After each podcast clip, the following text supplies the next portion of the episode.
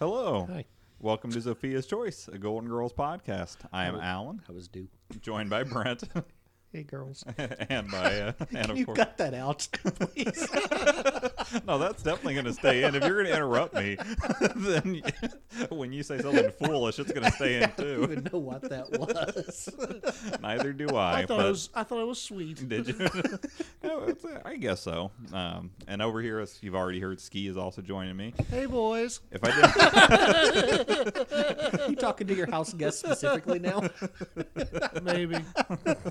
Yes. Ski's a little salty right now because his future son-in-law, maybe, I don't know, his daughter's boyfriend is having a party at his house with a bunch of other dudes, and he's not particularly happy that his wife okayed that transaction, if you will. Yeah, but to circle back, think of all the timelines in which he didn't impregnate your daughter. Right. Infinite, you're right. Yeah. Don't blame him, because this is the one where he did. Yeah. There are lots of others where they never even met each other. That's true. Exactly. So. Somewhere out there, there's a timeline where you and him hooked up. Right. That may be later in this current timeline. It could be. Well, it's not closed doors. So. Exactly. It's a long night ahead. Those meals are going to be popping again. Yeah, and you don't know what the situation will be when you get home. So you've seen Tom Hanks' classic bachelor party. Yeah. He knows what he's getting into. There is always, you guys have probably heard, like, there's been a meme on the internet and stuff, too, where the dad threatens the boyfriend, whatever you do to my daughter, I'm going to do to you. That is pretty funny. That's a good threat. Anyways, so today we're going to be going over Season 3, Episode 14, Blanche's Little Girl. And we'll be doing our normal format, Ski doing our recap, Brent and I, well, all of us giving our MVPs and a rating out of 8 slices of cheesecake. As we work towards our final goal of determining what the best episode of the Sophia. Did you forget what it's all about? I guess so. I started down a path with my words, and it just ended up you and Brent chiming in and stuff. And yeah, I don't know what happened there, but yes, we'll give our ratings and our MVPs. Yes, and our little bit of zingers and whatnot that we come up with throughout the episode. I don't know, your podcast on wheat. I don't know if you're capable of zingers tonight. I know, it's off to a rough start. Although I feel like I've been putting out some good content prior to the recording starting. Yeah. So it's all been downhill since we referenced the quesadilla maker. Yeah, that wasn't even on the recording at all. So I will say now we had some, I don't know, we were talking prior to the episode officially starting, so. A lot of that will be on the end, so if you want to stick around after the closing, then there'll be some extra stuff you can listen to if you are so inclined. The real golden. Yeah, probably. If you're a glutton for punishment. Yeah, it may be the best part of the episode, so you might just fast forward through till near the end, listen to our rating, then hear our bullshit at the very end. Exactly. If you're not quite done on the treadmill, stick around and we'll get you to that. Yeah, we're just getting your 90 steps. 90-minute mark. Just one more mile. Right. So I did want to mention we had a little bit of a listener feedback this week. Or not feedback, I guess, but comments, nice. Whatnot. Positive? Yes, definitely. Nice. So CJ sent us a comment. He said, CJ. All I know is I cannot wait until Season 4. If you guys think continuity is loose now, Season 4 is pretty much just subtle with a capital S. Relatives and siblings come from nowhere. I am excited now. Yeah, and I said, I guess it's lucky the show aired pre-internet. If continuity is the sitcom's biggest flaw, then I guess it must be a pretty great show. Did you have something to add about? I think that when we get to that stage, we should also just mess with the continuity of this podcast. Mm. And we'll just mention Ski and Brent are brothers. What? Just are completely changed with. Suddenly I'm married to a Sherry. And we'll talk about how Ski's somebody's grandfather. Oh, wait a second. That's this current continuity, isn't it? I know that's where you're going, yeah. Ha, ha, ha. Well, by the time we get to Season 4, Ski will be a grandfather, so. 3 times over. Yeah.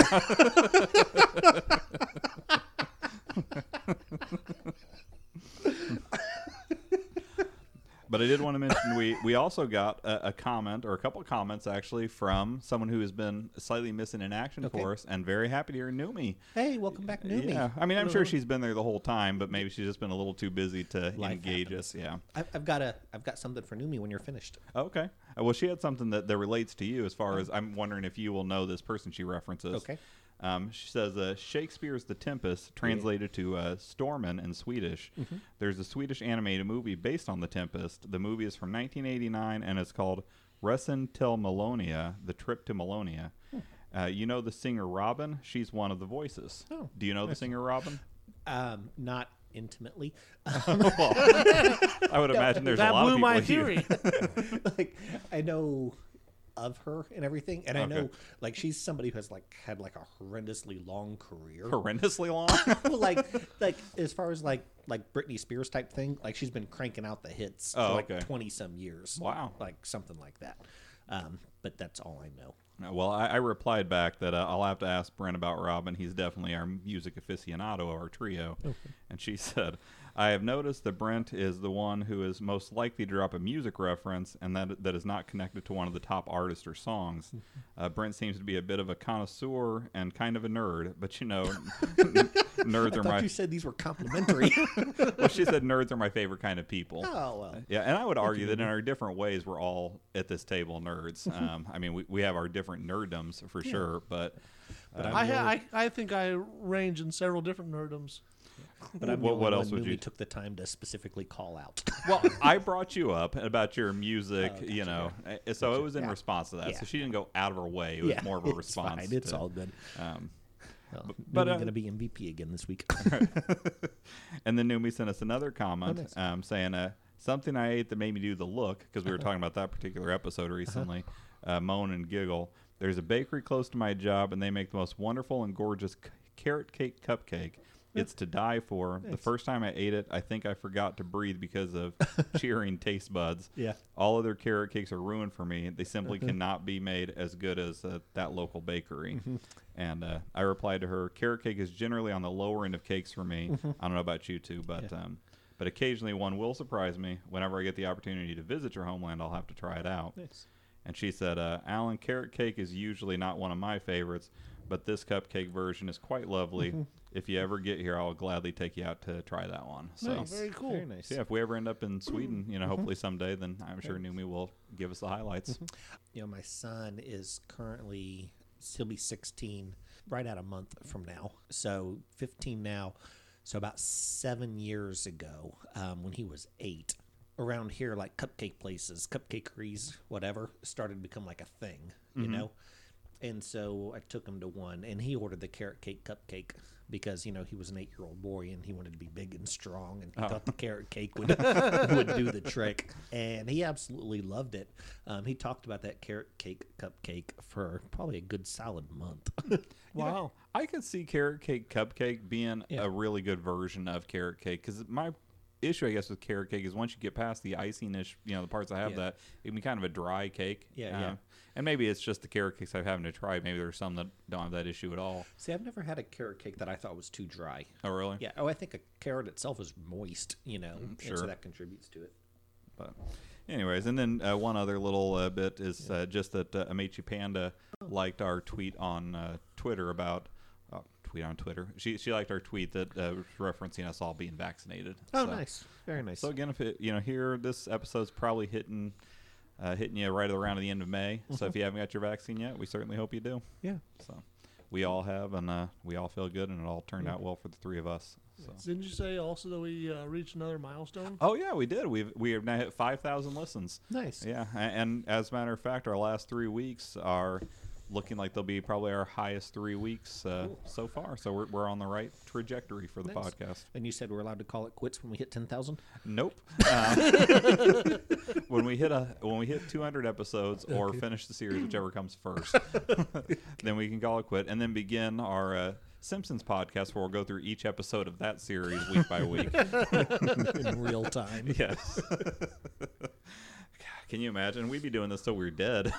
I think that show is up to over 700 episodes at this point. Oh, by the time we get there, we would never catch up. Right.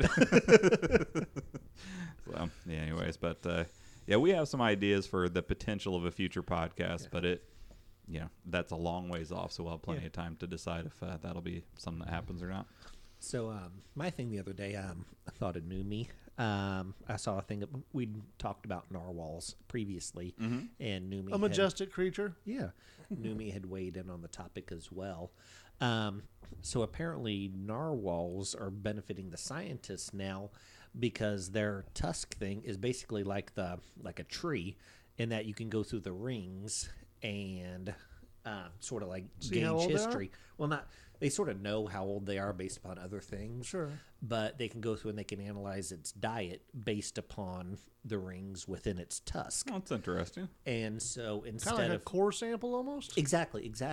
So like the core sample from the tusk, like instead of having to do like 40 years of research, they can just, you know, take a look at the tusk and find out and get 40 years worth of data based upon the contents of that ring. And so they were... So like... for this most recent, like they're not killing the narwhals just to get their tusk, but like when they find a dead one, then they're cutting it off or whatever and analyzing it. But looking at the tusks from like 1970 to 2010, the level of mercury within a narwhal's diet was it increased by 0.3% every year. But from 2010 until 2020, the rate of mercury in their diet increased by 1.9% each year. So the mercury levels are definitely rising within the narwhal. I really regret throwing that thermometer in the ocean. Because it says it's one of those things that, like, you know, like the mercury's in the air and then it gets into like the plants or the seaweed or whatever. And then like the little fish eat it, then the bigger fish eat them. And like your body can't digest mercury. So every animal that eats that previous animal... you know, it just carries on. It eventually gets to the narwhal where he's eating something that was 4 meals ago. Add some mercury, and then it just ends up in its tusk. Well, yeah, I guess because the narwhal is probably big enough that it has no natural predator. Exactly. So that's the stopping point. Well, and aren't they Arctic creatures? They live predominantly or exclusively, maybe? Is it? Do you know if it's North Pole or South Pole or both? North. Because it's there in Sweden's area. Like it's in Numi's backyard. So, and then not literally, but figuratively. They kind of use the North Pole as like a barometer anyway for global temperature rise and stuff. Exactly. They're doing the core samples there. Yep. I've seen The Thing. I know. Did you ever see The Thing? The Thing? Yeah. With Kurt Russell. I don't think I have ever seen it. I thought you were just saying The Thing as far as like they do the science thing. No. Like if you know you're comfortable enough in your own masculinity to say that, you know, oh, that man is hot. Sure, yeah. Definitely check out a young Kurt Russell in The Thing, but don't look at Kurt Russell. Look at Wilford Brimley because he never looked better. No, okay. If he never looked better, are you just comparing him to himself as an old man, or do you think that he like objectively was a good-looking dude in his like, younger days? Wilford Brimley, when he made The Thing, I believe he was 45, but he still looked like he's fucking 70. So he was legitimately hot then. Exactly. I think I'm going to be my generation's Wilford Brimley. I mean, you do look 70 now, so now, I guess it's worth it. If he made The Thing when he was 45, was that his first old man movie? Yeah, I think so. And I think he just exclusively old men movies after that. Would you say there's a more quintessential old man actor than Wilford Brimley was? I would say not. Yeah, like. You've seen The Firm, right? Yeah. Okay. So, like Wilford Brimley in The Firm, like Tom Cruise is now older than Wilford Brimley was then. Oh, wow. That's crazy to think about. Yeah, but Tom Cruise, he's got, you know, that. Some weird gene. Like, yeah. What's that Scientology? They're called thetas. I guess so. Thetan counts. Yeah, there's something. He's got a little something that most normal humans don't, whatever it is going on with Tom Cruise. Lots of money. Well, I guess a lot of something there. But an intimate knowledge of Katie Holmes. Yeah. Do you think that keeps a man young? I'd like to think so. I think Katie Holmes is probably my favorite Rachel Dawes. trying to think of the other Rachel Dawes. Maggie Gyllenhaal. Oh, yeah. Okay. So those are the only two we're comparing against? Correct. I mean, I guess. I was going to say, has there been one on like a show? Like, that I'm aware of. Was that a character in the comics too, or is that just something they made up for the movies? I think just made up. Well, I would say that Katie Holmes is more attractive, but I think Maggie Gyllenhaal is a better actress. Really? I mean, I've seen her in other things and think she's a pretty good actress. And in fairness, I haven't seen Katie Holmes in a lot of other things, so it's a little bit of an unfair comparison. But what else I see Katie Holmes in? Something. She did some horror movie, I'm sure. Oh, okay. Well, really informed opinion on chances both are parts. Good, right? I like Maggie Gyllenhaal in Crazy Heart. I don't think I've seen Crazy Heart. I know I've seen Secretary. She's good in Secretary, but as James Spader. So. Mm-hmm. Yeah, Robert California himself. Mm-hmm. Yep. Why is he treating that magician poorly? So anyway, you ready to kick us off now, Ski, with that recap? Are you sure we really want to still do this? I mean, I'm calling it quits. I mean, by all means, you can. We skip to the end? No, we can't skip to the end. Goddamn it, Brent. When Ski's doing his recap, can he skip the fat jokes? Well, you mean then skip to the end? I said that's a lot of content. Yeah. Yeah, that wouldn't be much of a recap if we leave all of them out. So, warning to the listener. Yeah. Oh, boy. Yeah. I mean, I guess we'll just go ahead and get into it, and we'll address that as we go. Yes. But feel free to be a little more sparse as you go through your recap. Mm-hmm. All right. Season 3, episode 14, Blanche's Little Girl.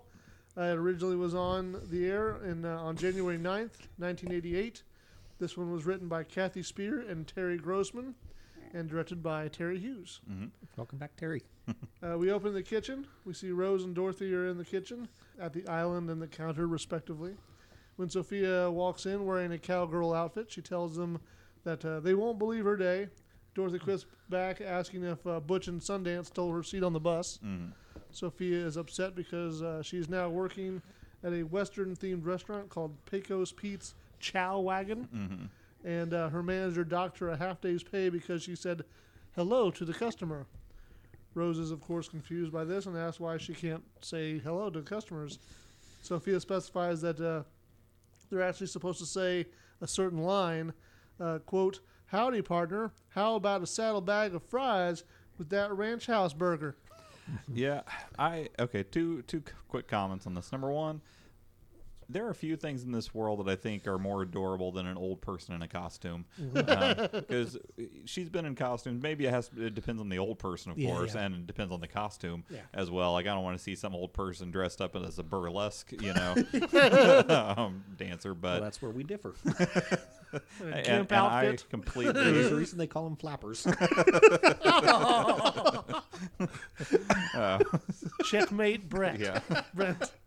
Yeah, you win that one, as you do most. But the other thing is, I don't know what the laws were in the 80s, mm-hmm. but I know today if you tried to dock somebody a half day's pay, then that would definitely go against labor laws. So, I'm glad that you can't dock a senior citizen's pay or anybody's pay. Yeah. Yeah, I mean, you could certainly go ahead and fire them or send them home, but if they work the 4 hours, they get paid for the 4 hours. Yeah. So this and the, she had her pirate costume from the other place or whatever. Like, do you think just Miami restaurants keep an extra tiny costume in case a diminutive Sicilian woman wants to get a job? Well, I like to think that they had maybe a child's outfit. Exactly. Yeah, like a little, like a little actor or actress type person, who would do things. So it was just a child to begin with, and then we still have this one laying around from when that kid was there for the promotional thing, But I guess they need. Well, old people do shrink, and these places that she worked at apparently hires young kids. Well, they hire young kids, but they also hire the extremely old. I mean, they had enough of them that they had a little union of old people. So, maybe they just know that, there's a chance that if we're going to hire people in the 70-plus community, that one of them is going to have shrunk down enough to be, small enough for this costume. Compacted. Yeah. Right. Did she have a pistol in her costume?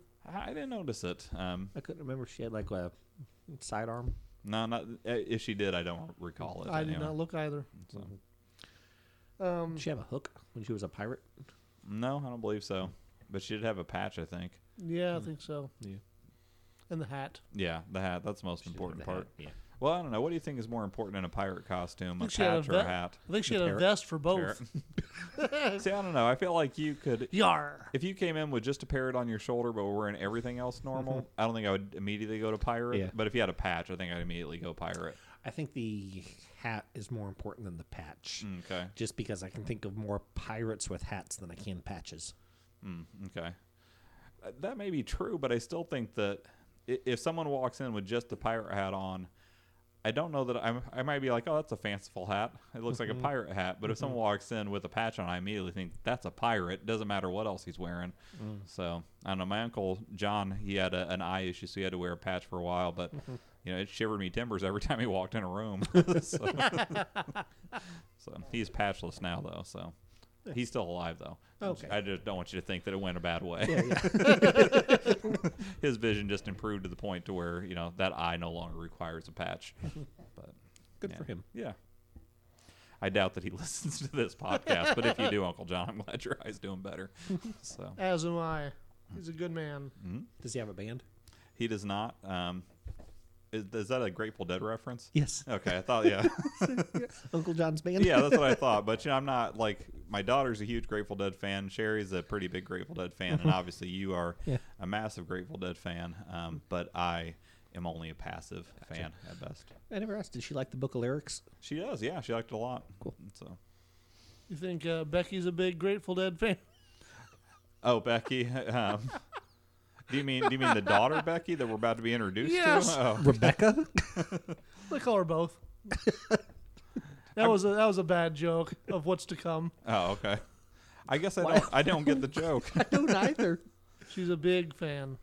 Oh, so you're doing the same kind of joke that her boyfriend made in there. Yeah, classy guy. Yeah. I'm just following suit. So, I want to be part of the group. You didn't emphasize the big part enough. That's the thing. Yeah. If you would have said, do you think Rebecca's a big Grateful Dead fan, then us as the audience would have understood. Exactly. But you put it all together as if it was we didn't know we were supposed to hate you. Yeah.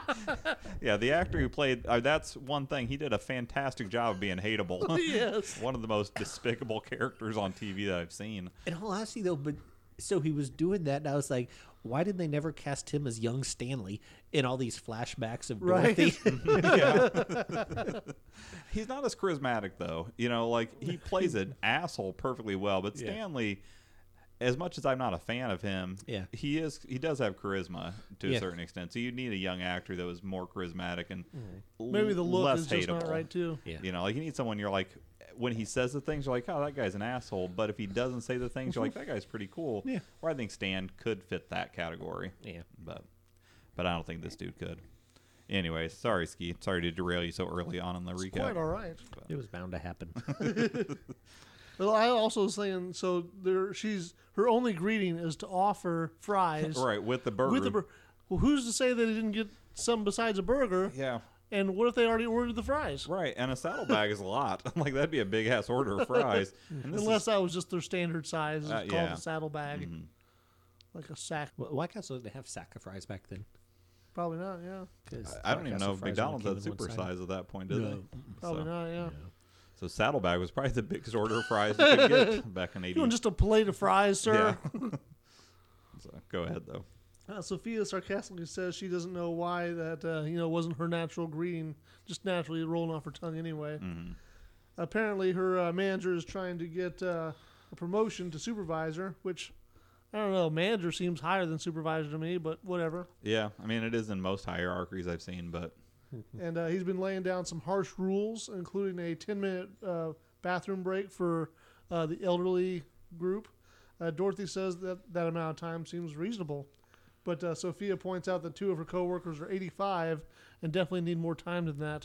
It does make you wonder, what do these people do there normally? That if 10 minutes is not enough time for them to walk to and from the bathroom. Now, granted, 10 minutes is, you know, if you're an older person or just anybody has somewhat limited mobility, 10 minutes might be a little bit harsh. Mm-hmm. But still, if it's like, it's going to take you 20 minutes just to do the walking to and from the bathroom. Yeah. What can you be doing that would be valuable to the company at that point either? Well, maybe if you had just a standing in one spot job and you were getting pretty quick at that. Yeah, I guess if you're like a hostess, maybe you could do that. Mm-hmm. I mean, it's one of those things that, like, I mean, I'm assuming they get, like, their 15-minute breaks or whatever. Right. So 10 minutes is enough. Like, they're asking for an extra 10 minutes on top of their 15-minute breaks. Doesn't really specify, but I think that may be the case. Yeah. And it's one of those things that, I mean, we know from prior history that Sophia only poops, like, once a week. Yeah. So if she's doing that on the job, then she may be off, you know, out for an hour. Exactly. Exactly. So maybe they need someone to come fix the toilet afterwards, too. Right. She dumped a saddlebag in it. I don't know. She's a small person. I imagine even if she hasn't shit for a week that she probably still doesn't make that, you know, much of a clogger. She goes from 85 pounds to 45. So you say that she's nearly half shit at her peak? What would you want to add to that? No, I'm just saying, all right, let's move it on. So Blanche comes in excited about something she got in the mail. Rose quickly says that, you know, if it's another adult toy from that sleazy magazine, she is not interested. Mm-hmm. Sophia, however, says that she is. Dorothy hilariously tells her mother to wait her turn. Yeah. Blanche continues saying that she got a postcard from her daughter, Rebecca, whom she has not seen in 4 years, stating that she'll be visiting soon. Blanche says with teary eyes that she's so happy she could cry. Rose points that she is crying. Dorothy then turns to her and asks if she secretly worked for U.S. intelligence during World War II. When Rose seems a little befuddled, Dorothy says, "Fine, play it, KG." Yeah, that whole... I didn't understand why she would even say I could almost cry if she was still crying, though. I mean, it was... Yeah, it was a typically, you know, ditzy Rose comment. Response after, yeah. But it was also a stupid thing for Blanche to say. If you've already begun crying, then... Yeah. You know, Blanche tells him though that she'll be there in two weeks, and that she hopes that she's forgiven her. Apparently, they've been estranged since Rebecca wanted to leave school and become a model. Blanche describes how beautiful her daughter is, and that they've always been very, very so much alike. Is the way she said it. Right. She continues that they are always very close and almost like Siamese twins.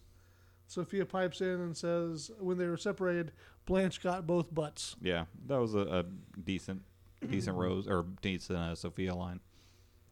Blanche explains that she tried to convince her not to drop out, but then she ran away to Paris, claiming that her mother was trying to run her life.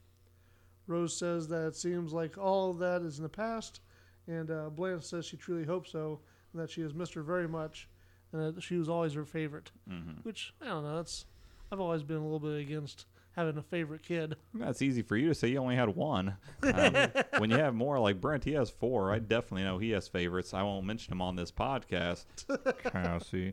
But I don't think Brent has never expressed a favorite of his four kids, nor have I towards my three. But that's true. I only have the one, though. Yeah. I don't know if I would ever even secretly have a favorite. I mean, they all have their own attributes that yeah. You know, they're favorites in different ways. Sure. So, Sophia then says that she treasures the close bond she shares with her daughter. She then turns to Dorothy and says, Pussycat, would you call your sister? Because I always forget the area code. Yeah, that was maybe my favorite Sophia line of the episode. Dorothy's smile fades from her face when she hears this. We change scenes. We see Sophia is in the living room on the phone. She's organizing a meeting regarding... a list of demands for work. She adds that her friend Edna should bring some wine this time. None of the reefers again. Yeah, I thought, and then I think she even goes on to tell her, no, you can't put it in the brownies. Yeah, there's a long. I think the conversation about the reefer is longer than the part she was talking about that we saw. Right. Of the organization itself. Rose is on the chair next to her sewing and says that, you know, her problems at work remind her of a story from St. Olaf. Sophia, you know, stops her saying, "Dust reminds you of St. Olaf." And Dorothy enters, telling Sophia that she has moved some of her things into her room, as Rebecca is arriving that day, and they'll be sharing a room while she's there. Sophia responds the way she says Dorothy's dates do: "No thanks, I'll call you sometime." Yeah, that was another one. Sophia has a few good lines in this episode, at least up until a moment from now. Ones, yeah. I mean. Depends on your perspective. Some people may find those hilarious. Right. In the 80s, I'm sure they did. Right. But hit on all cylinders. In a more enlightened time, I don't think they would land as well. I mean, the implication from Sophia is that Dorothy can't give it away. Right. You know, but I mean, all of these men that she's going out with have seen her. I mean, obviously she's their type, or at least there's something about it. You know, I guess I don't understand why she couldn't give it away. Yeah, well, we know that she has given it away, you know, to multiple people on the show. Yeah, I mean, the actor took it. The Alex Rocco took it. Yeah, and he was a good-looking dude. Yeah. So, yeah, she can definitely give it away. Yeah. In fairness to Dorothy. And Stan has taken it, I think, since at least once since the series began. Mm-hmm. So there's been plenty, and you know, but it goes back to what I think we discussed an episode or two back about how really any of Dorothy's issues with relationships and things of that nature probably stem from the beating that she took from her mom emotionally throughout her life. Yeah. And it continues. Yeah, definitely. You know, till death do they part. So. Mm-hmm. Blanche enters, worried about how she looks prior to her daughter's arrival. The girls tell her she looks lovely. When she asks, though, if she looks like a mother, Sophia again chimes in with a joke saying that from the side, she looks like she is, quote, about to drop twins. Blanche explains that she wants everything to be perfect, and not speaking to her daughter for 4 years, she doesn't know what to say to her. Rose says that Johnny Carson recently had the same problem after speaking with F. Murray Abraham, who won the Oscar for Best Actor in Amadeus, 1985. Oh. He's still going strong, too. I believe that he was recently in, I think Disney Plus had a live-action Lady and the Tramp, and I believe he played Tony in that recently. So, yeah, I think he's in his 80s at this point and still chugging along. The doorbell rings, and Blanche goes to open the door, but then decides that she needs 5 more minutes and then runs into the kitchen. Yeah, I like that she says, someone's like, oh, it's been 4 years. She's like, yes, that's right. I need 4 years and 5 minutes to be ready. Sophia gets up and answers the door and is clearly stunned by Rebecca's appearance when she opens it, asking if she's the model. And say, what does she model? Car covers, which is pretty rough. Dorothy apologizes for her mother's insensitive remark, but then Rose follows up saying that, we just didn't expect you to be that fat. Yeah. You know, I get that Rose, you know, is more simple, right? That she's a little more naive. But occasionally, like, the things that she says that are supposed to be like, oh, that's just Rose, you know, like saying something that she doesn't even realize is offensive. They're kind of horrible, yeah. Well, it's like, listen, she's not out and out stupid. Yeah.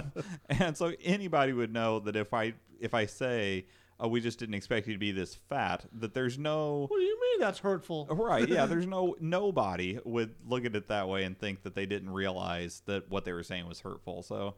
I hope they tone that down just a little bit in Rose going forward. I'm fine with it if she knowingly takes a jab at somebody. Right. But some of these ones where it's like it's very clearly an insult, I think is even making Rose out to be dumber than the character's supposed to be. I think so, too. I agree.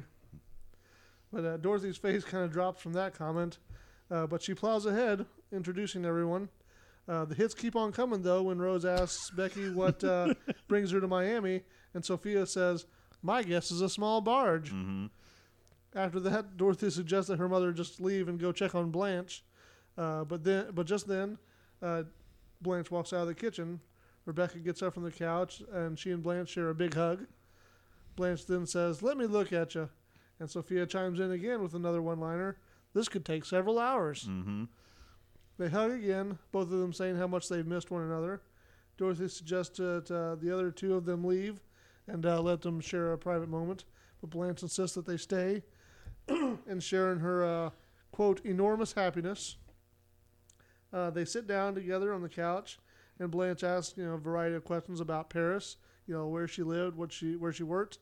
And Sophia again adds a bit, asking where she found jeans that size. Mm-hmm. Blanche finally calls Sophia out for the repeated rude comments, but Becky tells her mother that, she may have lost her figure, but not her sense of humor. And my personal comment to that was that it's a good thing because this episode gets worse. Yeah. Yeah. And we'll get to this in our reviews and all that as, as we get through the episode, but the B story, has some good jokes and whatnot in it. The A story is literally nothing but a fat joke from beginning to end. The title of the episode, the last lines, like that's all it is. It's just But anyway, I digress. We'll get more into that as we get through. She asked Blanche if she's upset about her weight gain, but Blanche assures her that she's just happy to have her back. She then takes her to her room where she'll be staying. As they head to the back, Sophia makes yet another ill-mannered comment that now she understands why she'll be sleeping in Blanche's bed, because they know it can support the weight of an average female and two Venezuelan soccer players. Mm-hmm. Back in the bedroom, Rebecca comments on how nice her home is. Blanche asks, how's her model career been going? And Becky says, it hasn't been going well lately. She then asks, what she's been doing. And Becky responds, you mean besides eating? Blanche contests that, she didn't say that, but admits that her daughter has filled out a bit. She quickly follows this up by saying that she shouldn't let herself get down over her weight because she's going to get her on a diet and make her stick to it. Becky tells her that, she doesn't need any help and is happy with how she is. But her mother asks, how could she be happy looking like that? I thought that was like the harshest. Yeah. Because it's coming from her mom. Exactly. Yeah, that's definitely Blanche's harshest of the episode, I think. Becky then harkens back to how her falling out happened, saying that Blanche's unreasonable standards, or she sets unreasonable standards, and is frequently trying to tell her how to live her life, and that she, always had to be the prettiest, the smartest, and the most popular. Blanche snaps back, saying that didn't mean she had to go off and become the fattest. Yeah. I don't know. That one may be even harsher. Bad. Yeah. There is an uncomfortable pause after this, and then Becky tells Blanche that, she can't keep trying to push her into what she wants for herself, or she's going to need to leave again. Blanche sits down on the bed, telling her, daughter, that she's right and she loves her, every last pound of her. Then asks how much that might be exactly, and Becky responds, "Mama." We change scenes. Sophia enters the kitchen where Dorothy and Rose are working. Rose asks how the meeting with her manager went, and Sophia says it was terrible, that he wouldn't even budge an inch. She continues saying that the elderly workers at the restaurant are going on strike. Rose follows up asking if they are going to picket, and Sophia says that no, they are going to put on war paint and shoot flaming arrows into the covered wagon outside the eatery. Rose says, that might even get you on the news. Yeah. Yeah, I thought that was one of Rose's better lines of the episode. Not even mean. Yeah. Yeah. Blanche enters the kitchen saying that the table is set on the lanai and telling us that Becky will be arriving soon with a boy named Jeremy. Mm-hmm. The girls poke at the idea that Jeremy might be her boyfriend. Blanche says that she doesn't think so, as she hadn't noticed any clues when she went through her daughter's things. Dorothy kind of just gives a look. She suggests that, why don't you just simply ask her? But Blanche then replies that she doesn't stick her nose in where it doesn't belong. Right. What kind of clues would she find in her luggage? Yeah, I don't know. For a boyfriend? I don't know. Yeah. Did someone travel with an 8x10, of them and their significant other together? I mean, yeah, it just seems... It does seem like there would be clothes and toiletries and things of that nature, not things that indicated a relationship status. Yeah. Well, even if there's prophylactics or something like that. Yeah, I would say this is Blanche we're talking about. She might expect toys. It just means that, the apple didn't fall far from the tree. Yeah, I mean, she could be in Miami and just figuring, action time. Exactly. But Dorothy gives her a confused look at the hypocrisy of the situation. The doorbell then rings and Blanche goes to answer it. Inviting the two in. Jeremy politely comments on how lovely their home is. Blanche thanks him with a smile, stating that he seems like a very nice man. Becky interjects, saying that he is a very nice man. He then immediately proves her wrong by snidely asking her, Becky, was she talking to you? Yeah. He starts off, I mean, he comes in hot. Yeah. In a very condescending tone after, on top of that. Blanche gives a concerned look. Dorothy and the other girls then enter and introductions are all made to everybody. Jeremy quickly lets the Goldens know that what kind of trash he is by making a demeaning comment about how he and Becky met. He then offers to help carry the hors d'oeuvres out to the lanai, but then hands them off to Rebecca and follows behind Blanche. Yeah. Every step of the way, he definitely makes every effort to prove. Well, doesn't he? I think the line when he says is, when they were meeting, he walked into a restaurant, right? Mm-hmm. And he didn't see an open table, so he just sat at Rebecca. Yeah. Mm-hmm. Yeah, which, I mean, if he hadn't said, I don't know, there's lots of things in here that obviously he said specifically so that everyone could know he was making a fat joke. So I'm just glad I didn't have to do the recap for this episode. I don't know. I'm kind of sad you didn't do the recap. We would have been through it by now. If there was one that I would have appreciated a 7-minute recap on, this would have been the one. So. I always feel it's, you know, my duty to defend every character. And I'm glad I didn't have to come up with a spirited defense of Jeremy. You didn't have to play the devil's advocate on this one. Yeah. What if he's just a budding comic? Yeah. And that was the, you know, flavor of the day. He's a straight shooter. Y'all need to respect that. Sorry you can't handle a man that tells the truth. Exactly. You'd rather have a liar. Exactly. But no, yeah. A pansy that cares about people's feelings. I mean, there are a lot of characters that they try to give, you know, a little leeway to. Yeah. They definitely don't make that attempt with this character at all. No, but then again, black and white. There's no reason to feel like any of the girls are any better other than Dorothy. Dorothy's the only one who stays out of the fray. Rose, yeah, I mean, in all honesty, I mean, they're just as mean as Jeremy, but just doing it behind Rebecca's back. Yeah, sometimes. Sophia doesn't always bother. That's true. That's true. Yeah. Why is Jeremy getting short shaft? Yeah, can we just agree they're all pieces of shit? Exactly. Exactly. There's no MVP except for Numi. Yeah. Yeah, we appreciate all of you, regardless of if you've been named or misnamed. We appreciate all 5,000 of you. Well, they're not 5,000 individuals. Just that would actually be worse, because that would mean that 5,000 people listened to one episode and decided to move on. F this. Yeah. We're doing John Jacob Jingleheimer Schmidt every episode. Glad you're listening, AJ. Hey, Becky. Thanks for listening. Hi, Carla. Thanks for listening. Hey, Debbie. Glad you're out there. Well, they don't all comment either. That's true. Yeah, there's a few people like CJ who will go out of his way to fulfill our request and comment on all the platforms. Very nice. But most of our listeners haven't, but we certainly love it when anybody does. Yeah. So. Well, we skip ahead to the end of the meal, and we see them all coming back into the house. Jeremy is politely complimenting how good the food was. Becky then asks, what he thinks of her new outfit that he hadn't commented on while he's handing out kind words to everybody. Mm-hmm. He again decides the correct response is a jab at her appearance, telling her that he was being nice by not saying anything about her clothes. Yeah. Blanche, Dorothy, and Rose go into the kitchen. Blanche telling them that she'll bring out some coffee, which she says she'd like to pour down his pants, kind of under her breath to the other girls. The girls immediately start discussing how rude and hurtful he's been to Becky during dinner. Rose uses a great example, saying that she hasn't heard such an insulting language since Eric the Red was called yellow or coward. Dorothy promptly asked, though, that wouldn't that make him Eric the Orange? Mm-hmm. Yeah, I thought that was a nice artist joke. I thought so. Would have been more appropriate in our last episode, I guess. Mm-hmm. The artist. I think RGB jokes are always timely. So that'd be like your Roy G. Biv. Oh, I was going to Ruth Bader Ginsburg. Oh, okay. Well, then that'd be RBG, wouldn't it? I know. You know what I realized the other day? I've been misspelling Mississippi. Oh, really? Yeah, not like if I'm actually writing it out, but like if I'm like doing the old MISS, I've been adding an extra S in the second set. I'm always like MISSISSSIPP. Oh, so you've been adding three S's there in that second set of S? In the middle part, yeah. Like a snake. And then what, do you cut out one of the I's? Because I feel like you said just IPP. MISSISSSIPPI. Oh, okay. I didn't hear your last I because you trailed off a little. Yeah. So.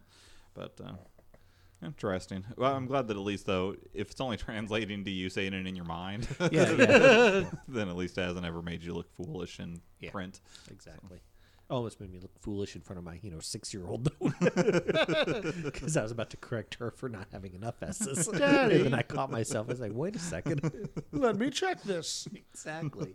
Luckily, I did not wreck myself. You're like, what kind of snake lives in Mississippi that they put 3 S's in there? And they're like, son of a bitch. Trent Lott. So after Eric Orange comment, Blanche tells him that she doesn't feel like she can interfere in their relationship for fear that she may distance her daughter again. Furthermore, she points out, that they've only known each other for a little bit of time, and she'll figure out that he's a creep soon enough. Sophia then enters the kitchen and says that she can't stand to listen to him anymore, talking about getting married. The girls, of course, are alarmed by this prospect and ask if maybe she misunderstood. Sophia scoffs at the idea that she could misunderstand something, but then she starts saying that, you know, she gives a little list about her how her body is failing her and her senses are going, and says, yeah, maybe you do need to double check. Mm-hmm. So Blanche goes out to the living room and asks the couple if there's anything they'd like to discuss. Becky confirms that they do have news, and Jeremy then manages to even insult her weight while asking Blanche for her daughter's hand in marriage. Blanche gives a stunned silence. When Becky asks her mom if she's happy, Blanche, you know, says that happy isn't the word for it. Mm-hmm. She hugs her daughter and then runs off to her room in tears, yeah, which I'm sure they interpreted as tears of joy. Yeah, I guess so. Not the case, I'm guessing. Yeah, I would have to say that'd be tears of despair. I don't know how I'd react. Like, I know, Ski, that you're the type of guy who your preference is for your daughter to end up old and alone. Old and alone. That ship is sailed. Yeah. No, she could still be old and alone. Yeah. Yeah, there's still many years for that loneliness to set in. But, and I don't know about you, Brent. I don't know how many, like, my daughter's 13, and she has not brought any, suitors knocking on our doors at this point. Joey, he's 10, and he's had a girlfriend already, but we never got to meet her because it was just a little classroom thing. I know that you said Zach, at least for a while, had a girlfriend that you weren't 100% sure if she knew she was his girlfriend or even existed. Yeah. And then I assume Vanessa's probably had a relationship here and there that you've had to deal with since she's your oldest. Yeah, she's had a couple of boys that she was interested in and one that she kind of spent time with. Okay. Two of them that she kind of spent time with. So you've had at least a little experience. Like I said, Brent, Ski, it's hard to quantify because he would hate them all. Yeah. I think hate is a strong word. I don't know. It's maybe not strong enough. That's right. I mean, there was a guy that I know that she was dating for a while, Alexis, Ski's daughter, that, you know, he seemed to check the boxes, came from a well-to-do family, you know, seemed like a relatively intelligent kid. And Ski hated that guy with the passion of 1,000 suns. Do you really think so? That's not how I felt. But he's looking pretty good to you right now, though. There's some parts of his personality that I didn't care for. I don't know. Like, whenever it was even brought up of, like, maybe it's just your fervent belief that Alexis should end up alone. Ski has this thing. And, I mean, I guess at this point maybe he's put it behind him because, you know, it's going to be a grandpa. But that he would like his daughter to have some time to get to know herself better, right? I still stand by that. Yeah, not necessarily in the, finding herself in a relationship, you know, anyways. So I think it's been hard for Ski to not hate or at least come close to hating any boy that Alexis has ever had interest in. Because I don't think I've ever hated anybody, honestly. Okay, well, then your version of hate, whatever the strongest version of dislike, I love him the least, would be, I guess, the way you would probably put it. Well, on the bright side, maybe you've met the last boy you'll ever have to hate. Mm-hmm. Well, is Alexis having a son or a daughter? Boy, okay, so that might be the next one. So the doctors say, you know, science. But Brent... How would you handle it if Vanessa came home with a dude who you just thought was a piece of shit? I mean, do you think you would tell her or would you just be like, well, it's her life and I'm a libertarian, so. No, I would tell her. And it's one of those things that it never even occurred to me that would happen. Mm. She just has a really good head on her shoulders, and I don't think that anybody who was even slightly mean to her, I don't think she would give them the time of day after that. You know, for her. Yeah. She's she has a good sense of self-worth and everything, which she did not get from me because I know I'm fucking trash. Oh, Brent. Yeah. We love you. He's self-deprecating. You don't need to do all that. He's just saying it for his own benefit more than ours. Just fishing for compliments there.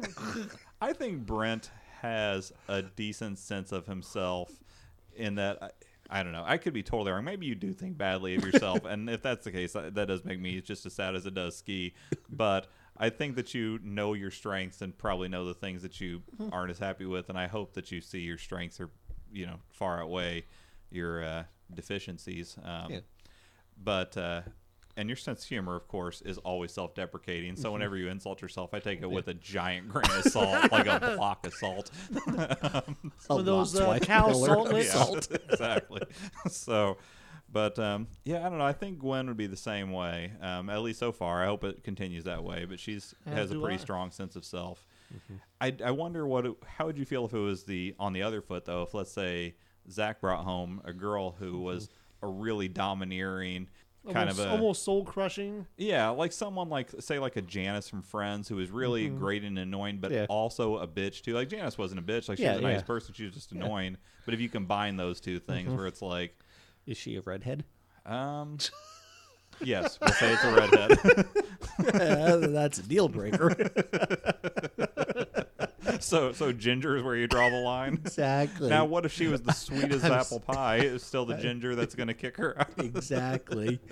Exactly. And but I mean, do you think that you would tell him if it was like, do you think you'd have the same standard of like, I need to also warn my son away from this person? I think so. Okay. I'd be like, son, don't do as I have done. there's more to life than poontang. Yeah. So he'd be like, cut that out too. No, I'm definitely leaving that. One more thing besides that. No, I'll leave that part in. I mean, you could definitely be like, hey, listen, don't make the two mistakes I've made. Just don't get me wrong, those two mistakes, they had some benefits, but there's still an easier path to get there. Anyways, I don't know. I guess we'll have to wait and see for us. Hopefully none of us have to deal with a real piece of shit. I mean, in Ski's case, like I said, it could be the greatest man ever, and it would still be a piece of shit to him. So I think in Ski's case, we're going to know about 12 hours from now whether or not this guy is good or not. Oh, yeah, because right now, again, as we stated, him and his friends are having a housewarming party at Ski's house because apparently old boy's moving in. Yeah, bachelor party, baby shower, whatever you want to call it. Yeah. And so a baby shower, as young men tend to do.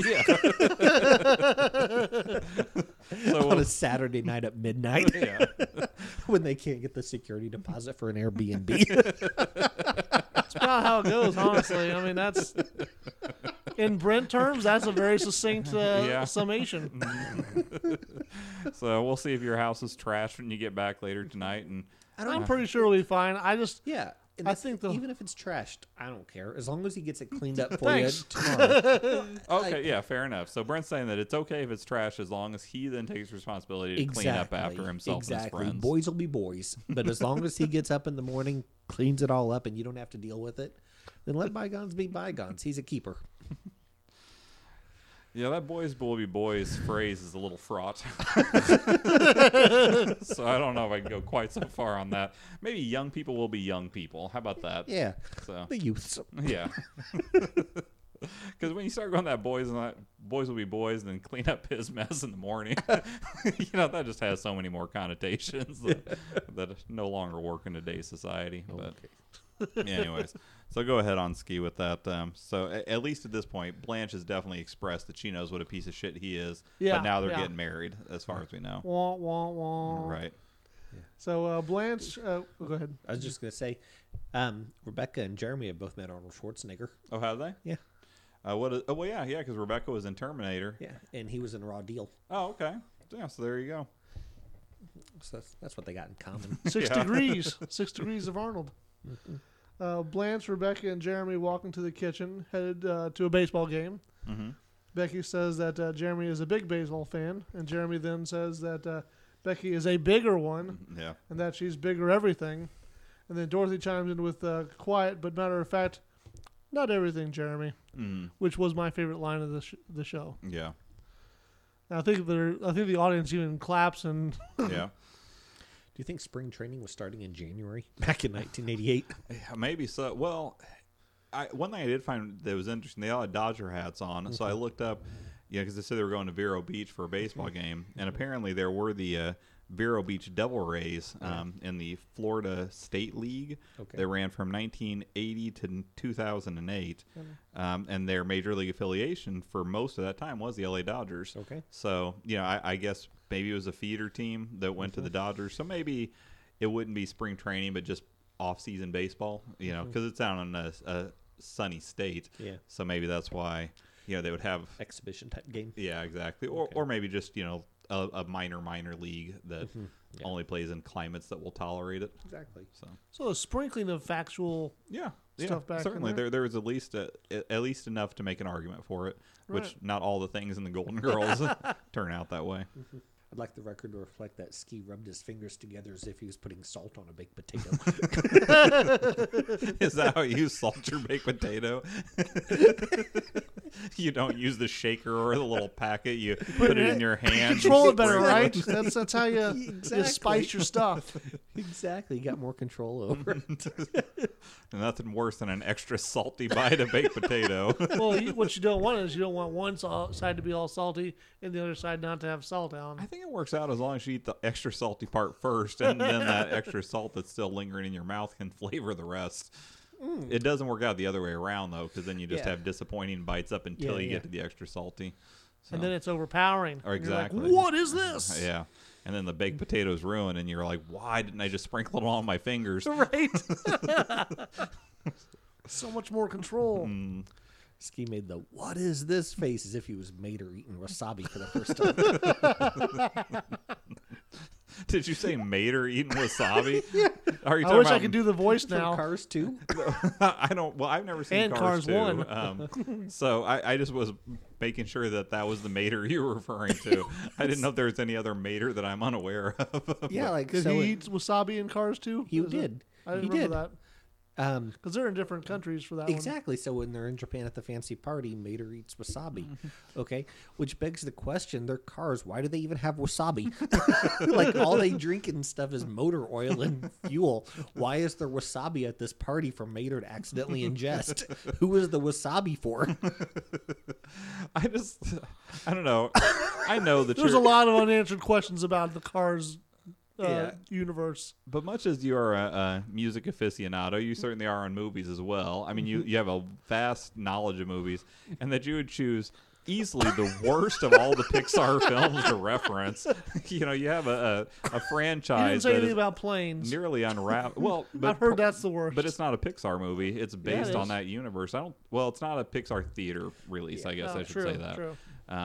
So that is the qualifier, I guess. But but Cars 2 is, I think, easily the lowest rated of any of their theater releases to this point by a...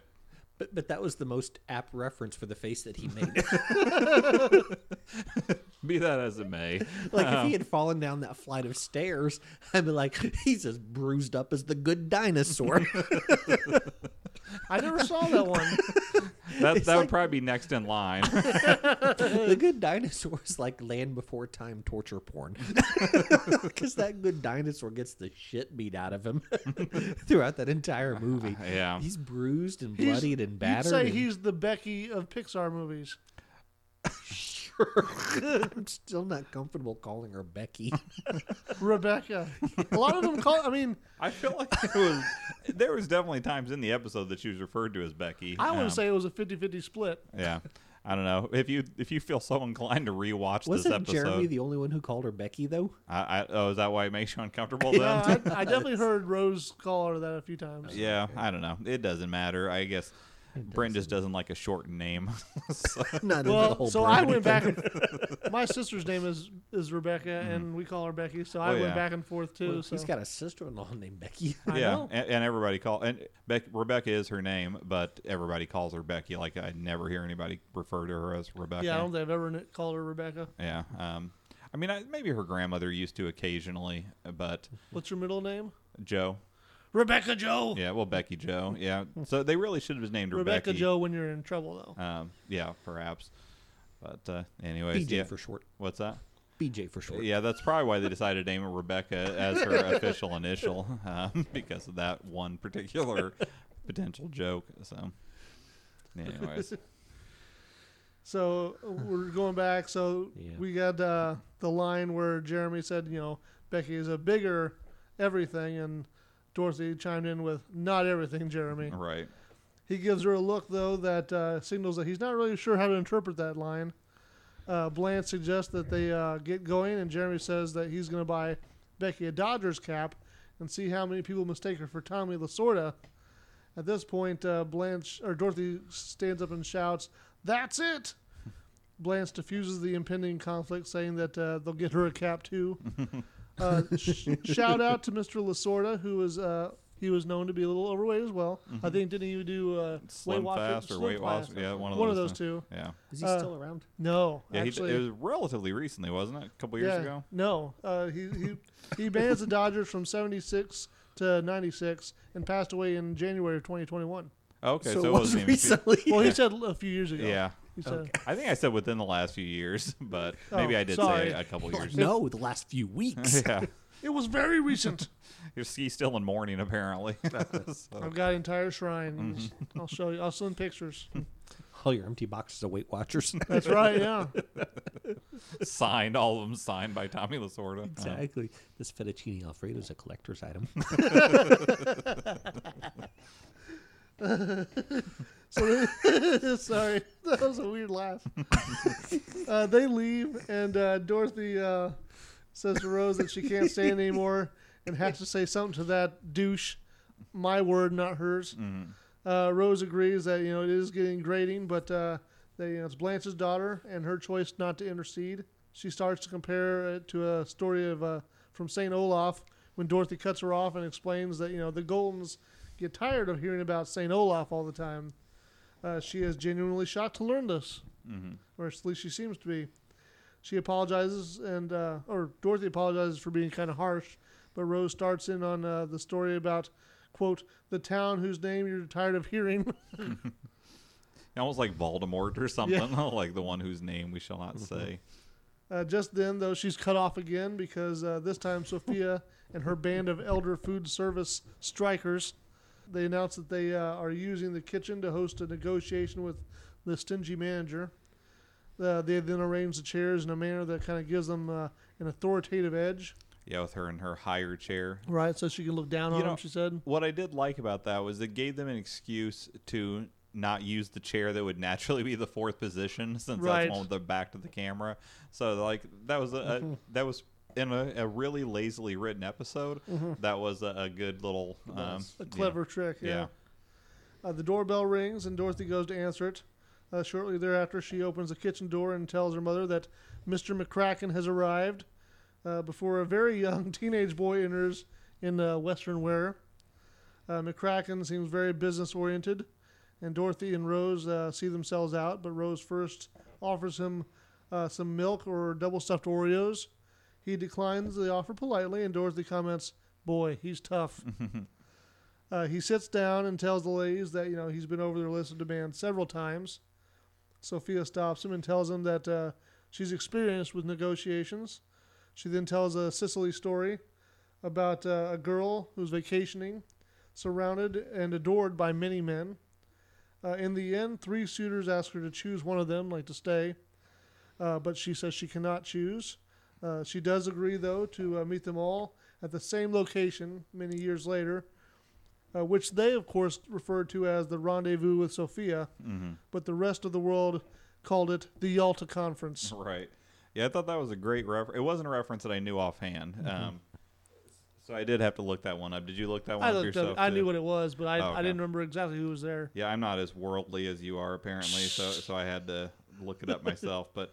The Yalta Conference was a meeting of three World War II allies, U.S. President Franklin D. Roosevelt, Winston Churchill, and Soviet Premier Joseph Stalin.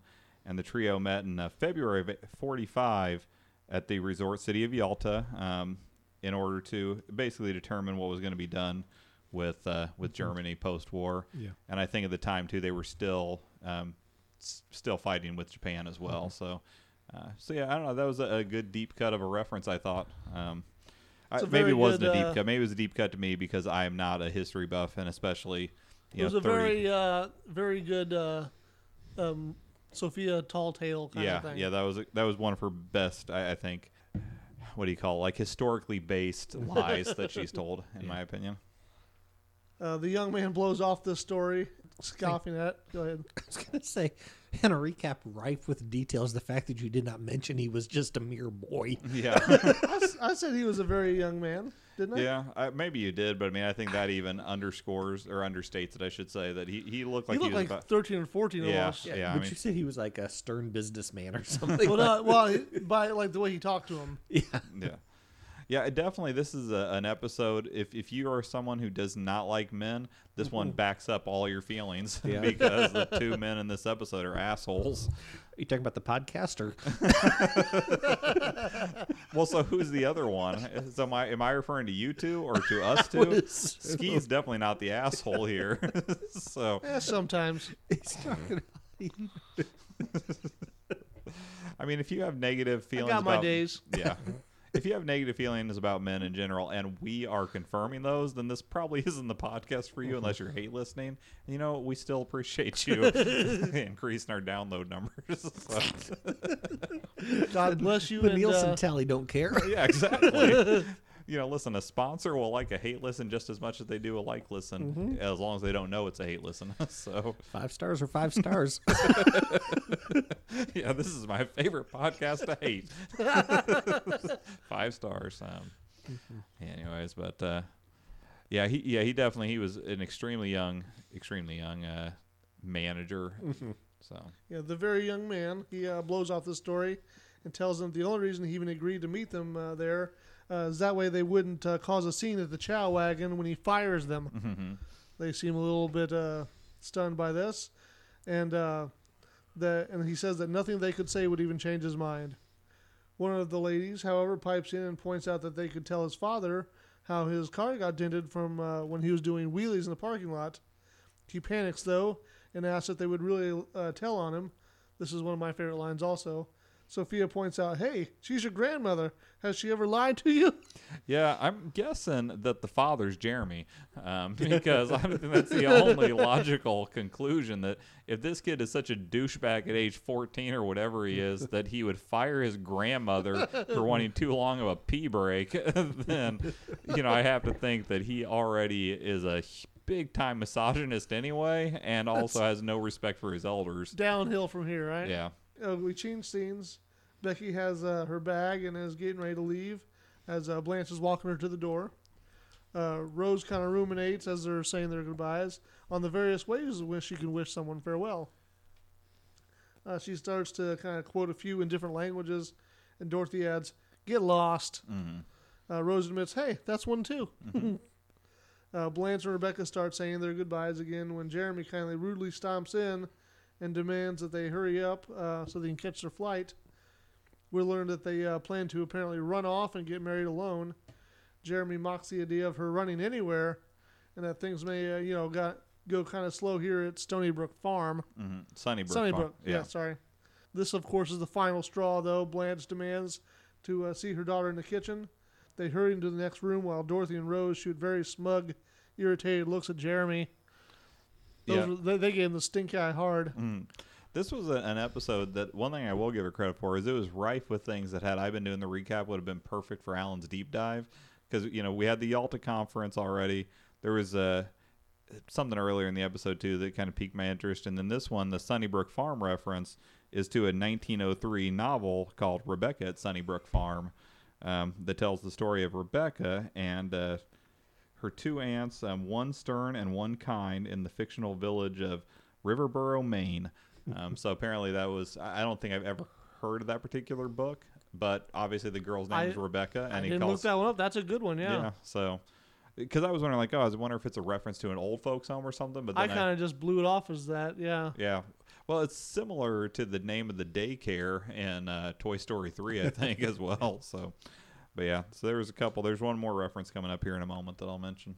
Blanche sits her daughter, down in the kitchen, and explains that, she's held her tongue for the past 2 weeks, but she cannot let her leave without at least asking her why she'd marry that, quote, lump of nothing outside. Becky says that she wants to be married and she wants to have a family, and that having lost her looks, she basically has to take what she can get. Blanche corrects her, though, thinking that she is a catch, and he specifically needs her to feel good about himself, and that she is willing to put up with how awful he is. Becky tells her mom that she's butting in again, and that she's trying to run her life, and that she wishes she'd never come. She gets up and storms out. She then walks right out the front door, grabs her bag of stuff, and stomps out with Jeremy right behind her. Upset, of course, Blanche walks into the back room. Mm-hmm. We have another scene change. Sophia, Dorothy, and Rose are in the kitchen at the table in their nightgowns, so I'm assuming it's fairly late. And apparently Blanche had gone to bed at 8 p.m., which is unusual for her, at least by herself, Sophia points out. All right. Dorothy says that, you know, she's depressed, of course. Rose ignorantly asks if they think it's because of Becky or Rebecca, as mm-hmm. you will. Yeah. But Dorothy sarcastically replies that, you know, no, it's because Marblehead Manor is only on TV once a week. Yeah, that was another, which at the time that maybe wasn't a deep cut because Marblehead Manor was a sitcom that had lasted one season, and it was on. It wasn't on directly before the Golden Girls that year, but it was on like an hour before. The season straddled this episode. Well, yeah, that was the thing that was odd because it did not have an air date that was on this with the date that this particular episode aired. So that would have been better timed had you know it could have actually lined up directly with one of those episodes. That would have been funny, yeah. But yeah, that show I happened to look into it a little bit. Like I said, it ran one season. It was part of some odd, I don't know, gimmick that they were trying to do at NBC at the time. But it did feature Michael Richards, among others, of you know Seinfeld fame, was one of the actors on this ill-fated series. So, yeah, I don't know. I guess apparently there were not that many people that were depressed. It was only on once a week since it only lasted the one season. Not enough people, right? Right. So. Blanche was in the minority there. Rose nods understandingly, though, to this comment like, oh, yeah, I wish it was on more, too. She then tells a story about how her grandma cheered up kids when she was younger by holding water and goldfish in her mouth and taking a gulp from the aquarium. Right. She would then hold a flashlight on her chin so they could see this fish swim back and forth. She says that they could have watched all day, but they had to have adhered to visiting hours, of course. Mm-hmm. Dorothy gives the look after hearing this. Right then, Blanche walks in saying that, you know, she couldn't sleep, and she kept tossing and turning, regretting the fact that she spoke up. The girls, however, back her up, saying that she did the right thing. Blanche asks, you know, if it was right, why does it feel so bad? Dorothy comments, you know, it's hard being a mother. Mm. If it was easy, fathers would do it. Mm-hmm. They discuss that the kids really don't understand parents until they're older.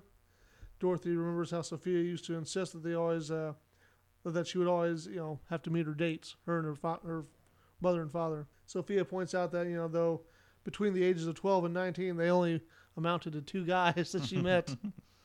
So Rose recalls, though, that her mother, you know, made her practice the tuba every day for 10 years. Yeah, 3 hours a day. Yeah, again, a lot. Man, my goodness, these times that Rose throws out sometimes. Yeah, she parlayed that right into lovemaking, I guess. Yeah, 3 hours a day. Yeah, I got to fill the time somehow now that the tuba's out of my life. Going to put a different woodwind. What does she do with her time now? It must feel so empty. But at 10 years, I figured that up. Three hours a day, 7 days a week for 10 years would get her at 10,950 hours of tuba work. So that's all you need. Yeah, I guess, you know, Malcolm Gladwell would be would approve of her tuba expertise. I mean, she really should have just pursued orchestra on the stage. Yeah, I mean, you would have thought that she could have been a professional tubist or whatever. She was just always player. Bad. Yeah, could be that. Maybe her heart just wasn't in it. Maybe. You know, she's going through the motions.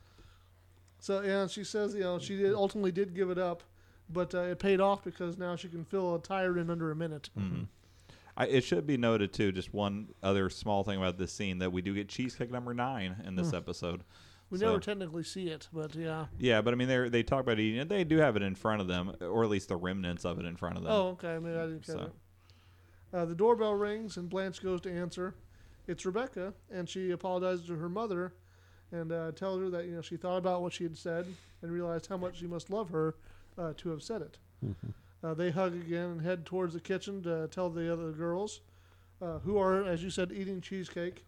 Blanche decides, though, that cheesecake might not be that great and redirects to Little Nye. Yeah, got to get one last fat joke in there as we near the very end of the episode. Yep, so we see Blanche and Rebecca hugging goodbye again. Blanche slowly closes the door, and the girls all go to sit on the couch. Blanche lets out a light gasp, kind of staring at the off into nothing. The camera pans over to Dorothy, who sighs and shakes her head. Rose then throws her head back and lets out another slight huff. And Sophia then says, you know, hey girls, I thought we agreed we weren't going to talk anymore about the kids. Yeah. Or the children. And that closes out. That's the end of it, yeah. Yeah. It's kind of a funny ending, but... yeah, I guess. I mean, it was as funny as most of the other things in the episode. Yeah. So, all right. So we'll just get right into it. So, Ski, who was your MVP for this? Oh, wait. I guess I do need to do my guest stars real quick, just a sec. So we had four on there. We had Rebecca, played by Sean Sheps. 46 credits to her name, 20 as an actress. She was on 5 episodes of Weeds. She was Nancy in The Terminator, as Brent had mentioned earlier. And in case you didn't know, because she had a small part in that, but she worked with Sarah Connor at the diner that she worked at the beginning of the movie. Then McCracken, the young manager, he was played by Scott Menville. 355 credits to his name, the vast majority as a voice actor. And anybody who has a relatively young kid at this point, he plays Robin on Teen Titans and Teen Titans Go. So that's probably his most famous voice acting work, because it's pretty prolific. And then we have Edna, played by Meg Wiley. 132 titles to her name. Yeah, I totally recognize her face immediately. Yeah, well, she's in 4 episodes of The Golden Girls. One of these, just like 9 episodes prior to this. As a stewardess. Yeah, so apparently things went real downhill with the airline, because she went from being a stewardess to working at the Chuck Wagon or whatever it was called. And Numi probably remembers her from the pilot episode of Star Trek. Yeah, there you go.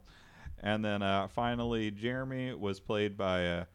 Joe Rigobuto, 145 titles to his, mostly as an actor, and by far his most famous work is as a Frank Fontana on Murphy Brown. So I actually did really like him in that role. Yeah, I think he was pretty funny in that. But did you guys watch the Murphy Brown reboot? No, I never did. I didn't know they even had one. He was in it too, though, wasn't he? They had the whole cast back, right? Yeah. Yeah. Was it any good? No. Oh, that's a shame. Was it meant to be like just a short thing, or were they trying to relaunch the series? Yeah, like relaunch it. Like they did a full 22 season or episodes or something. Yeah. Wow. I want to say it was not good. I like the idea they did a full 22 seasons, but it just never really it didn't take off. Just couldn't quite. They couldn't get that 23rd, right? Which makes everything a failure. So Ski, sorry to started down the wrong path there, but now go ahead and give us your MVP. Oh, Dorothy. I thought she was the only person consistently willing to stand up for Rebecca and maybe even put Jeremy in his place. Yeah, I'm not normally the type who'll give an MVP to someone just because I think they're the best person in an episode. But yeah, I ended up going with Dorothy also, just because she was the only one who didn't make a fat joke in this episode, I think. Now, granted, you could give Rose a half a pass because... her jokes are attributed to her limited mental capacity versus her, being mean-spirited, but still. I mean, of course, Rebecca didn't either, but just the fact that she would even be with Jeremy is a little bit hard to swallow. How about you, Brent, who earned your MVP this time around? Amici Panda. Okay. For caring about the health and safety of our listeners? Exactly. She's pro-vaccine, and people like her are going to help get us through this thing. So fair enough. In this episode, I'm not even going to argue with you. So, Ski, how many slices of cheesecake did this one get? I'm sure it's got to be near the top, right? I was struggling to give it a 3. I thought maybe 2 would be better, and now I'm even thinking maybe 2 is better. Yeah. But I'd written down 3. Well, you want to stay either way you go. It's not going to be competing, but I will note it down. So, is it a 3 or a 2 for you? Ultimately, I'm going to go 2.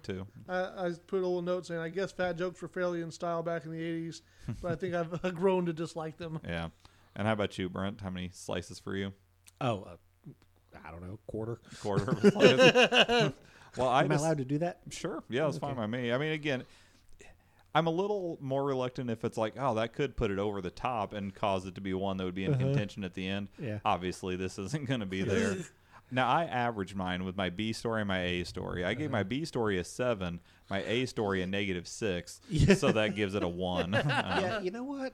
I forgot about the whole Sophia story and the Kraken and all that sort. You're right.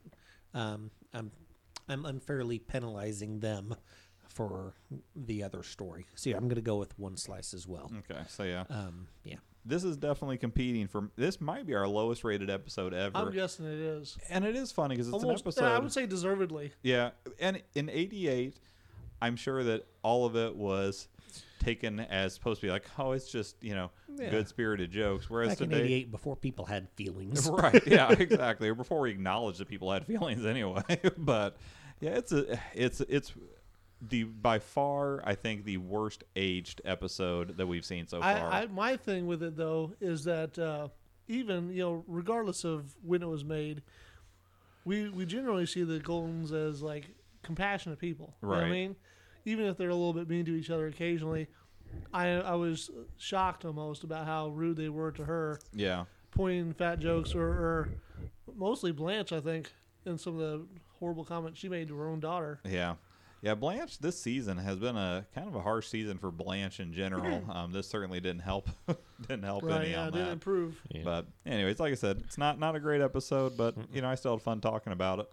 And if you are not tired of listening to our bullshit yet, like I said at the beginning, there is going to be a little tacked on after our closing of just some of our random babblings that we do prior to starting up the actual episode. And it'll be funnier than anything you saw in this episode. Yeah, certainly so. Anyways, but with that, even with a bad episode, I still hope you stay golden, Coco. Hey, thanks so much for downloading today. If you enjoyed that opening, you should definitely check out Ashley Jade on YouTube. She has a bunch of awesome compositions on there. If you want to get in touch, you can email us at sophiaschoicepodcast@gmail.com. You can also reach us on Twitter at sophiaschoicepc. We plan to have a new episode out every Monday. If you have a moment, give us a rating on iTunes or wherever else fine podcasts are downloaded. And of course, stay golden. You missed my quesadilla joke. Yeah, unfortunately so. That would have been a good one, too. But I don't know. I feel like it'd be awkward with no context as to who Eddie is. But oh, no. I think that makes it even funnier. Oh, dear. Absolutely. If I have one comedic principle, it's that the more people who get the joke, the less funny it is. Oh. And that's why I laugh the hardest at the stuff that only I get. Which tends to be your jokes. So basically you're saying... I will definitely agree with you if we use the baseline as get or done. So, that's basically we're saying like, oh, obviously that's a joke that a lot of people quote unquote get, but it's not a funny joke. Exactly. Yeah. I don't know. I would imagine all of Jeff Dunham's act would fall into that as well. So. Exactly. But. Have you gotten to the episode of The Office yet where Jim treats the clown poorly? No. And I don't think so. Well, Yes, the one where because they hire him because they find out that it's not a clown, it's a magician. He treats him. That's what confused me. He treats and the magician is like Brett Goldman, I think. Goldman, and I love him. Brett Goldman, Gilman, something. Yeah, but he's a really funny comedian and act. I liked him in Stranger Things a lot, and he was good in. Did you watch that one with Phoebe Waller-Cates in it? That was big. Oh, the Fleabag? Yeah. No. He was in that as well. Now, his character was really unlikable in it, but he played it really well. Mm-hmm. So, sorry, guys. I find her mole distracting. I guess I don't remember it, so I didn't find it. That's why she wears her hair down. Oh, does she have it like right in the middle of her head? Yeah, like right there on her temple. Hmm. So even though it's probably blocked by her hair most of the time, you can't watch a show with her in it because you know what's under there. Exactly. It's just lurking. Exactly. I know. Don't try to hide it. Don't hide your shame. So you'd feel better about it if she was just loud and proud about the mole? I guess I'd prefer she only make movies and TV shows where she's like a wounded Korean War veteran. She's got like an old-timey bandage wrapped around her head. Listen, I don't know what century you're living in, Brent, but I think it's called appropriation if a British actress is playing an old Korean War veteran. She's a veteran of the Korean War. Oh, okay. So she was in it. That whole thing is BS. I mean, they're actors and actresses. They can do what they want. And they're acting about something. Yeah. Appropriation. That's the whole part of acting. You're appropriating a person's role. I think you're on your own on this one. Not on his own. There's definitely a lot in this room. At this table, you're flying solo. But within this country, you have your supporters. Sure so. Yeah. Anyways. An entire party of them almost. Mm-hmm. All right. So are we ready to kick it off? 35% of the country agrees with you. Yeah, that's true. It wouldn't but say 67% of this table does not. But he's the vocal minority. So. It's the foul-mouthed silent majority. Right. All right. So you guys ready to kick off our episode? Whenever you guys are ready. All right. I was ready at 9:30, the way the good Lord intended me to be. Now, listen, Ski was here at 9:30 as well, like 9:31. Yeah, 9:31. Listen, if you're bitching around 9:31, then that becomes on you, then not on him. It's like, you can't just like be in the parking lot at your job when your shift starts. You got to be ready to work. Hey, listen, if you work at McDonald's, then sure, but this isn't the McDonald's of podcasts, okay? You know, this is a salary job, motherfucker. You can roll in when you need to. The job gets done when it gets done. You're expected to stay until the job's done, but... So, sorry if you're still working on a real strict time code in your professional career,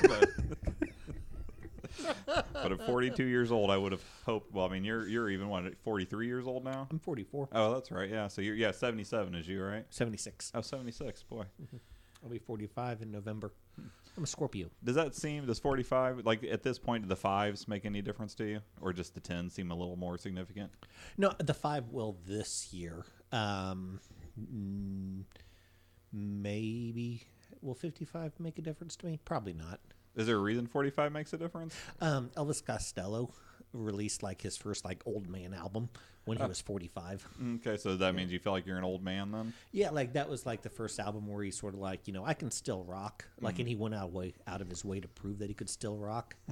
And I was like, good for Elvis. I, like at the time, I would have been 23 or something like that. And I was like, good for Elvis. He still rocks and everything. But now I'm at that age. I was like, well, of course he still rocks at 45. Still got a lot in the tank. Yeah, yeah. So for those of you listening at home, When I Was Cruel was the album he released when he was 45. Yeah, I had a moment the other day that was a first for me. I was walking through Walmart, and I was happened to be like in the kind of that area that they have desserts and whatnot in, like their little cake cooler area near the front or wherever. And I was walking by and I noticed all these cheesecakes, and I was just like, oh, I got to stay away from those. Those make me feel like shit. And then I was like, oh my God, I'm old. Like, I'm literally, like, I don't think there's never been a ride, an experience, anything that I looked at and thought like, oh, I got to avoid that one. Moment on the lips, lifetime on the hips. Yeah. I wish that's all it was. It's like moment on the lips and I might feel like I'm having a heart attack. Yeah. It definitely made me feel like an old man. Making that realization. Mm-hmm. Yeah, anyways, I always figured, well, probably in a couple years from now, be like, oh, I can't ride that anymore. This old back can't handle it. Mm-hmm. Yeah. Yeah. I wrenched my back something fierce yesterday, and I was so afraid I was going to be feeling it for the next month. You feeling all right today, though? Yeah. Good. I mean, I hurt a bit this morning, but I'm doing better now. Also, I've been pleasantly surprised. We had, a big snowstorm here. We're recording this in April, and we had maybe it's probably been 2 months ago now, a big snowstorm that rolled through. And twice while I was shoveling, once when I was shoveling, like I was kind of playing with the boys, and I was throwing a shovel worth of snow, and I fell down because I slipped. Yeah. And then a little later on, I was just walking like in the driveway and just happened to hit a slick spot and fell down. And thankfully, neither one did I feel sore from the next day. Yeah. But I was thinking like, oh, man, I'm probably going to be, feeling like shit tomorrow because of this. But thankfully, I'm still nubile enough that I can take a fall without having a serious injury, broken hips or whatnot. I'm at the point now where it's like, if I'm in the car and I drop something, I'm like, well, that son of a bitch is staying on the floorboard until I get someplace and parked and can walk around the car and can get it. Like before, I could like reach down and pick something up, but now it's like I will pull three muscles if I reach for that. Well, I'd like to say that's a couple things. Number one, yes, maybe it is you being less limber than you used to be, but also, in all honesty, in my not that much younger days, I would have been like, yeah, I'm on the highway. I can still reach down and get that while I pay enough attention to the road to do it. And now I feel like I'm responsible enough that if something falls on the ground, I'm like, it'll wait. It's not like even if I could get to it, maybe it's a little combination of I'm not limber enough to get to it easily, and I'm also more responsible to know that it's not worth the risk to pick up whatever it was I dropped. Just a second off the road, you're So risking. Maybe a little bit of age, a little bit of maturity, though. So anyway, wisdom perhaps. Really, and a little bit of high horsedness. What are you saying? Are you accusing me of that now? Yes. Hey, listen. At some point, this horse had to get a little higher because I was dragging my ass on the ground for a long time. So Anyway, I kneeled down on the ground the other day, just kind of stretching out my legs, and my knees both popped. And my daughter and wife heard it, and my daughter's like, "Whoa, you're getting old." It's like, you have any idea how many injuries I've had? This is going to get way worse. Yeah, Ski's going to be a crippled old man when he gets to that age, or he'll be one of those guys you see at the side of the road that are like practically doubled over because of their back issues and things like that. All the arthritis. On the bright side, though, he'll still be able to play with his grandkid before it happens. Yeah, that's true. Thank you, Brent. I could get a couple good years in there. Exactly.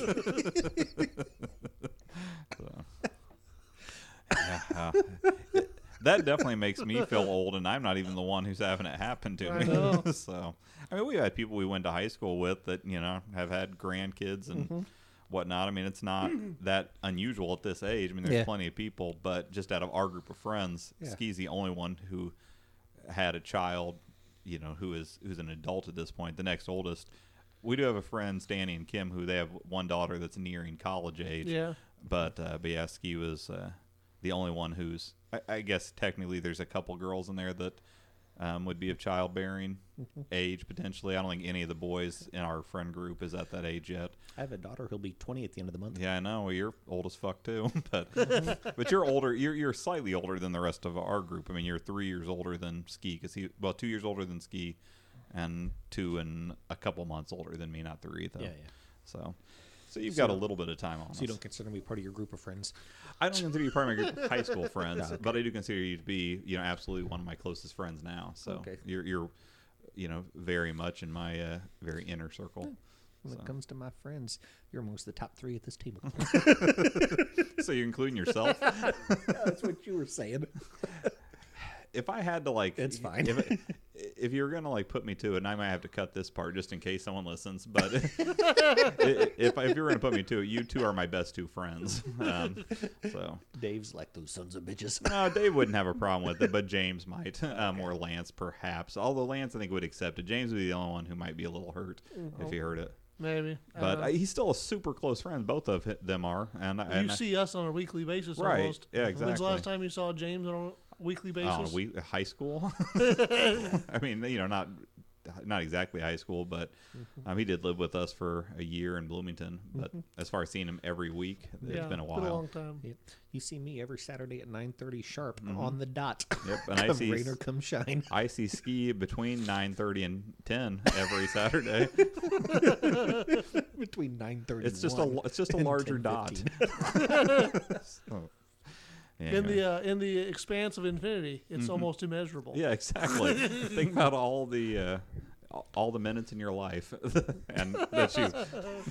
Exactly. He's like, think of all the alternate timelines when I was here on time. Right? Yeah. There's probably an alternate timeline where I'm early every time. And you're the fucker who's late. Exactly. It is not my fault we're living in this timeline. And blame the multiverse. Exactly. Exactly. I wonder if you could use that as an excuse in your job or anything. I mean, if you had a... Sir, really, you got to think. In this timeline, I'm not authorized to drive the forklift. But in infinite other universes, I'm a pro.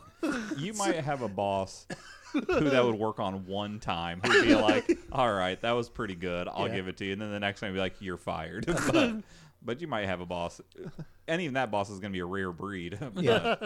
If I was your boss and you gave me that excuse, I'd be like, clever enough. Yeah, I'll let it slide. This time. I realized the other day. So I used to have this thing. One of my sort of guiding principles or whatever. I used to believe that every job that you have, you're entitled to call in one time and blame it on food poisoning. Okay. I was like, that's something you can do. I think if you call in more than once for food poisoning, it's suspect. Oh, yeah, whatever. Certainly. But then I was thinking earlier, it's like, it's been like 5 jobs ago when I last used that excuse. Mm. So you're doing 5 call-ins? Suspect or not, and say, look, my previous jobs, I didn't. It comes back to just, maturity and stuff like you were saying earlier, or just I guess I've liked my last five jobs too, so I've not wanted to like miss work or anything. So. Well, that's good. I mean, that's at least a. I don't think that's true, number one, but I'm glad that you don't think I've liked mine. I think that you have a sense of responsibility. Oh yeah, I guess that's. But I don't know that I would say. I'm not saying you didn't like any aspects of like say your most recent job prior to the current one. Yeah. But I think that there were times when you definitely wouldn't say that you liked your job. So. I think for that one, it's one of those things that if I took the day off, I know that I'd just be twice as screwed the next day. That is true, done. Like if you're in a type of job where the work doesn't go away with the day. Exactly. Show up the next day and I'm like, Lucy, eating chocolates. Well, that's what I always tell Sherry. And she's like, I want you to just take the day off. And I'm like, well, here's the thing. I have the same amount of work whether I do it in 5 days or do it in 4 or 3 days. It just is a lot worse the fewer days I have to do it in. Yeah. But anyways. All right, you guys ready to kick off this episode now? I think so. All right.